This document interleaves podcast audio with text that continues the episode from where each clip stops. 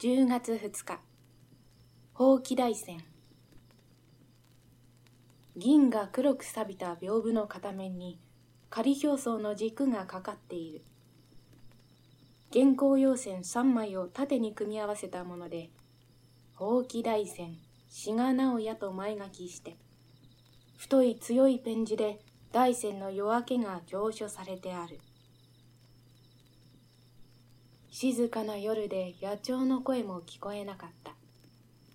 そして下には薄いもやがかかり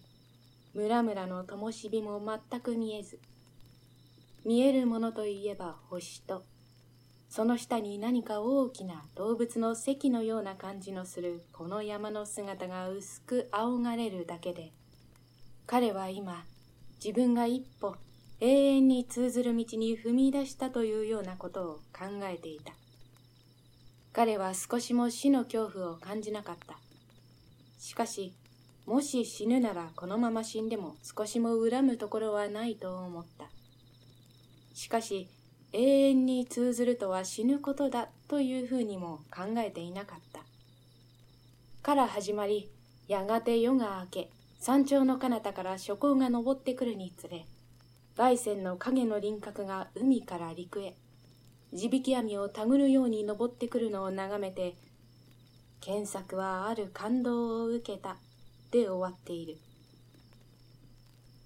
このくだりは暗夜航路でも特に優れた自然描写として知らぬ人はない。そして私としてはここに未明の星が転じてあるので以前からほとんど暗記していた。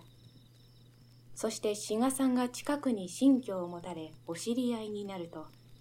もしかしてこの部分を書いていただけたらと野望を抱くようになった。けれど親しい友人にもこういう依頼をする勇気のないたちで長いことためらっていたが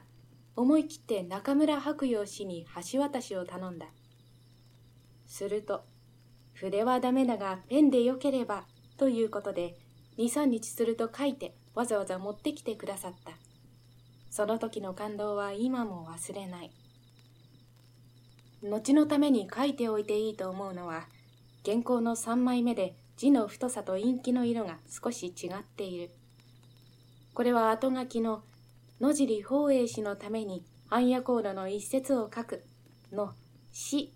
がはじめ様となっていたのに私が驚いてその場でせめて訓に直してくださいとお願いするといやとその一枚を全部書き直してこられたからである。ご清聴ありがとうございました。朗読出版はポッドキャストと YouTube で日本語のオーディオブックを作品ごとにシーズン配信していく番組です。ご意見ご感想リクエストは YouTube のコメント欄もしくは Twitter までお寄せください。